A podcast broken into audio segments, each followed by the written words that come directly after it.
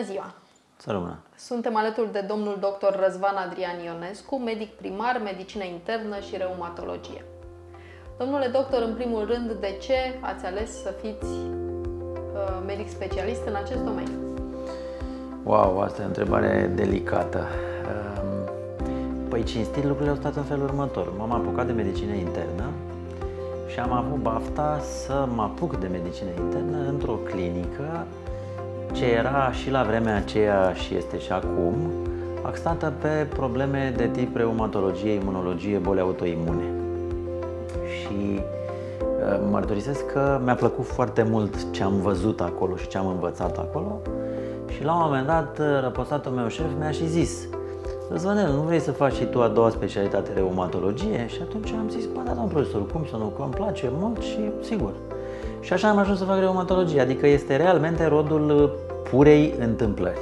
Și din fericire am rămas în acea clinică și în continuare cu mare bucurie fac uh, această specialitate.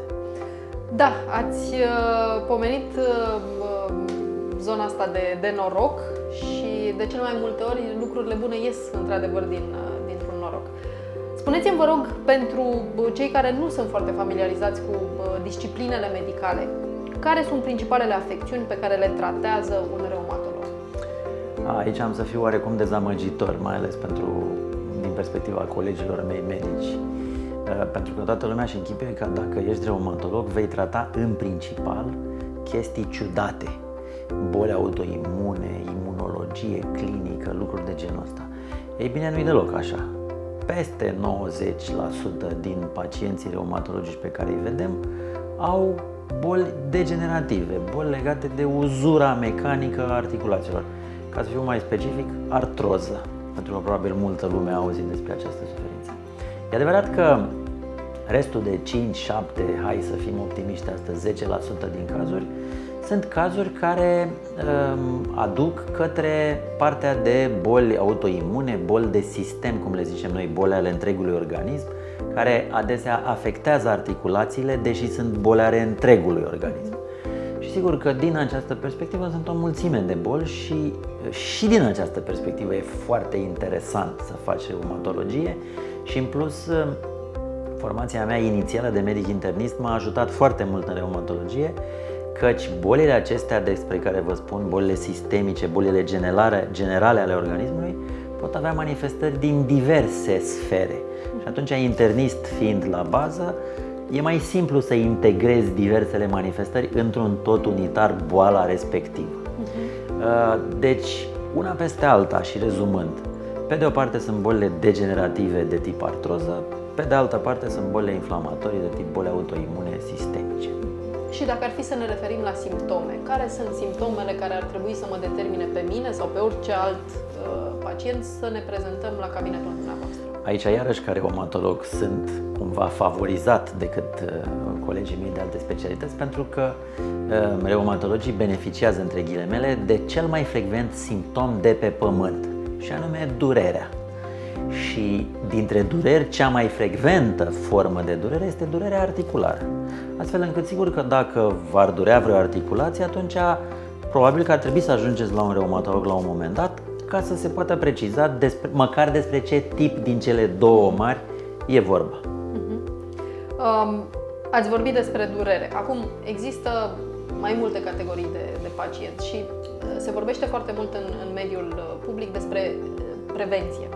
Ce înseamnă prevenția pentru dumneavoastră? Adică vin doar când mă doare sau poate e bine să vin și înainte sau poate ar fi bine să vin odată la un anumit interval? Nu știu.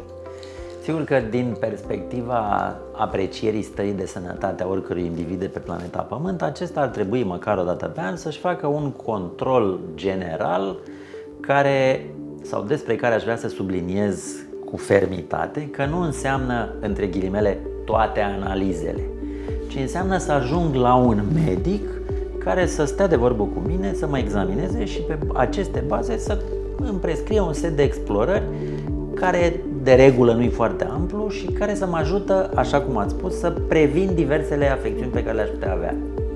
Acum, din perspectiva reumatologului, iarăși am să despart apele, ca să zic așa, în două. Pe de o parte, bolile inflamatorii nu pot fi prevenite. pentru că nu prea știm cine le produce și atunci nu știm ce anume trebuie să prevenim ca ele să nu mai apară.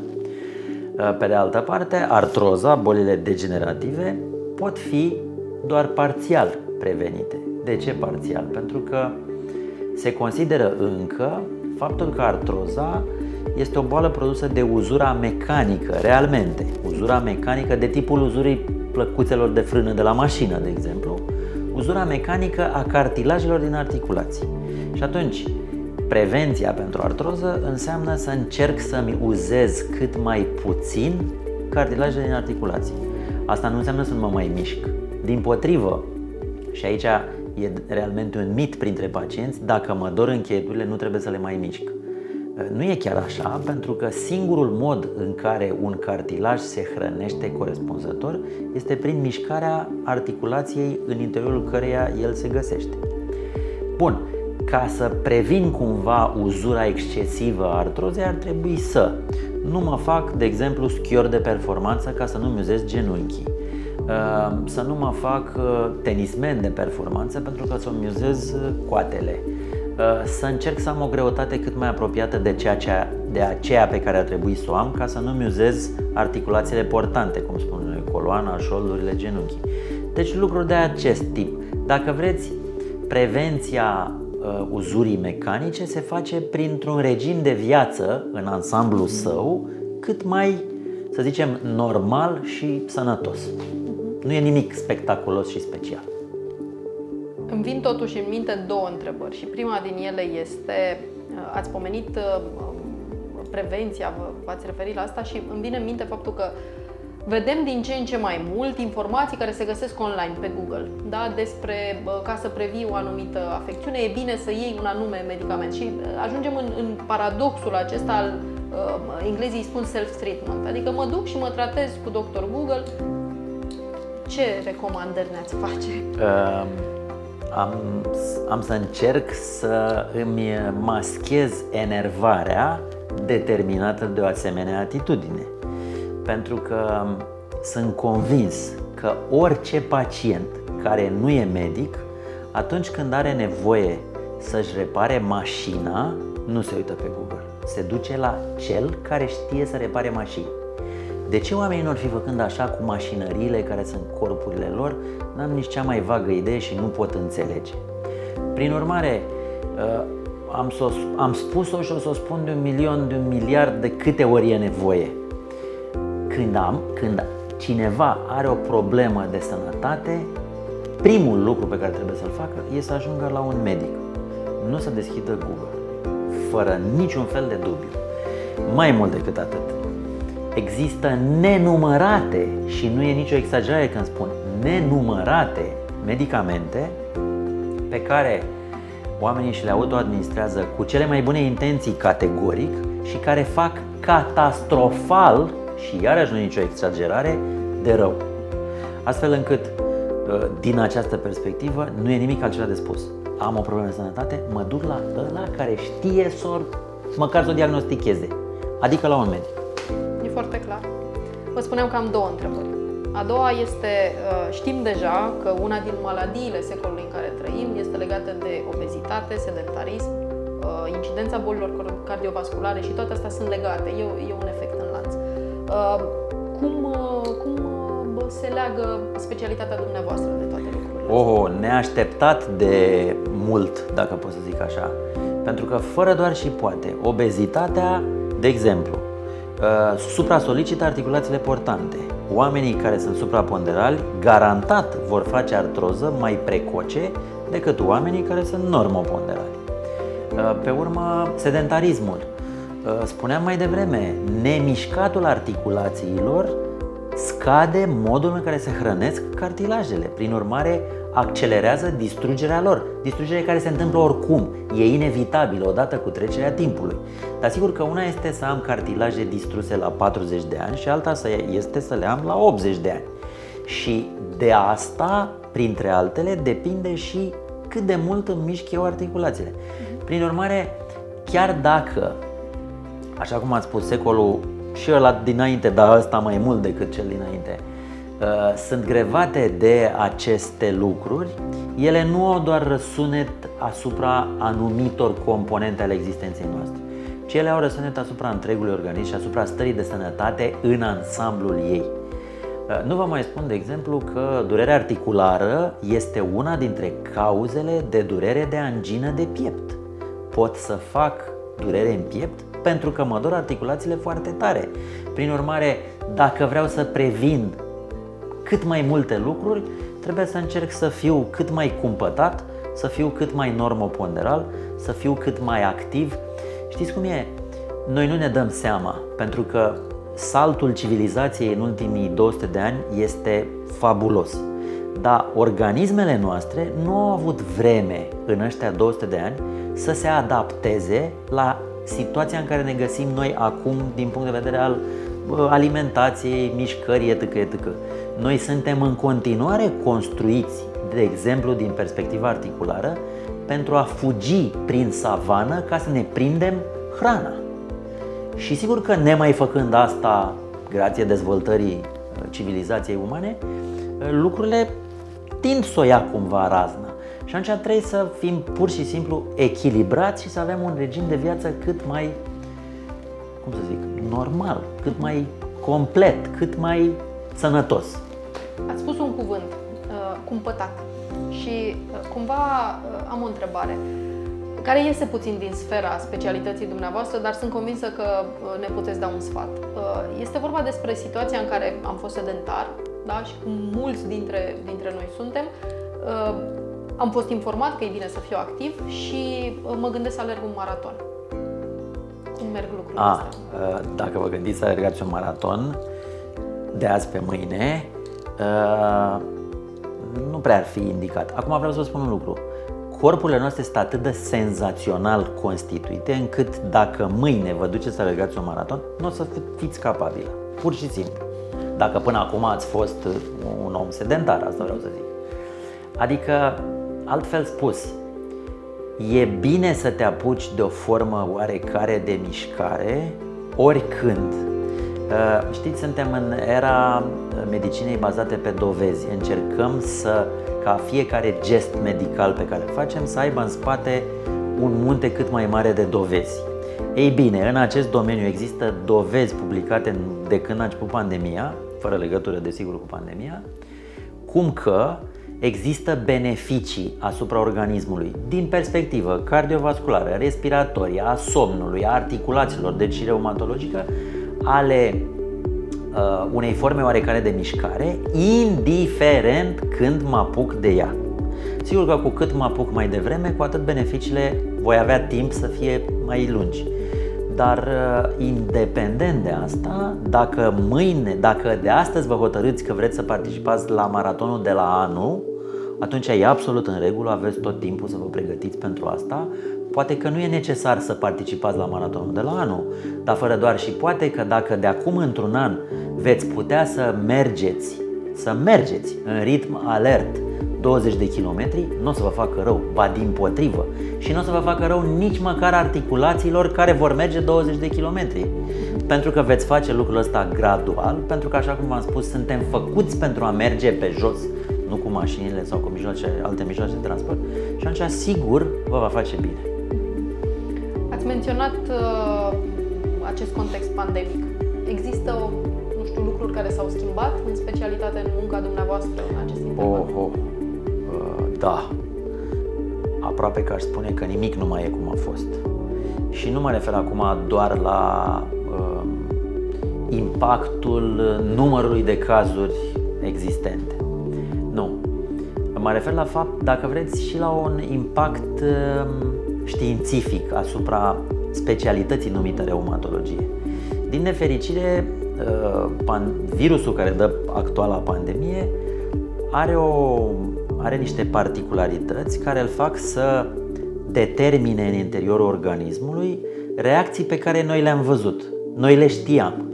Noi știam ceea ce în lumea largă se cunoaște de furtună de citochine, pentru că noi în reumatologie ne întâlnim cu asta de când e reumatologia.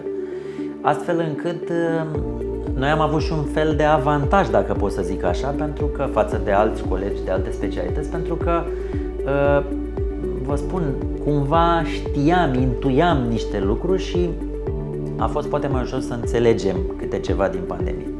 Acum, din perspectiva pacienților noștri cu boli reumatice, sigur că lucrurile s-au schimbat dramatic, în principal din pricina dificultății accesului pacienților la noi.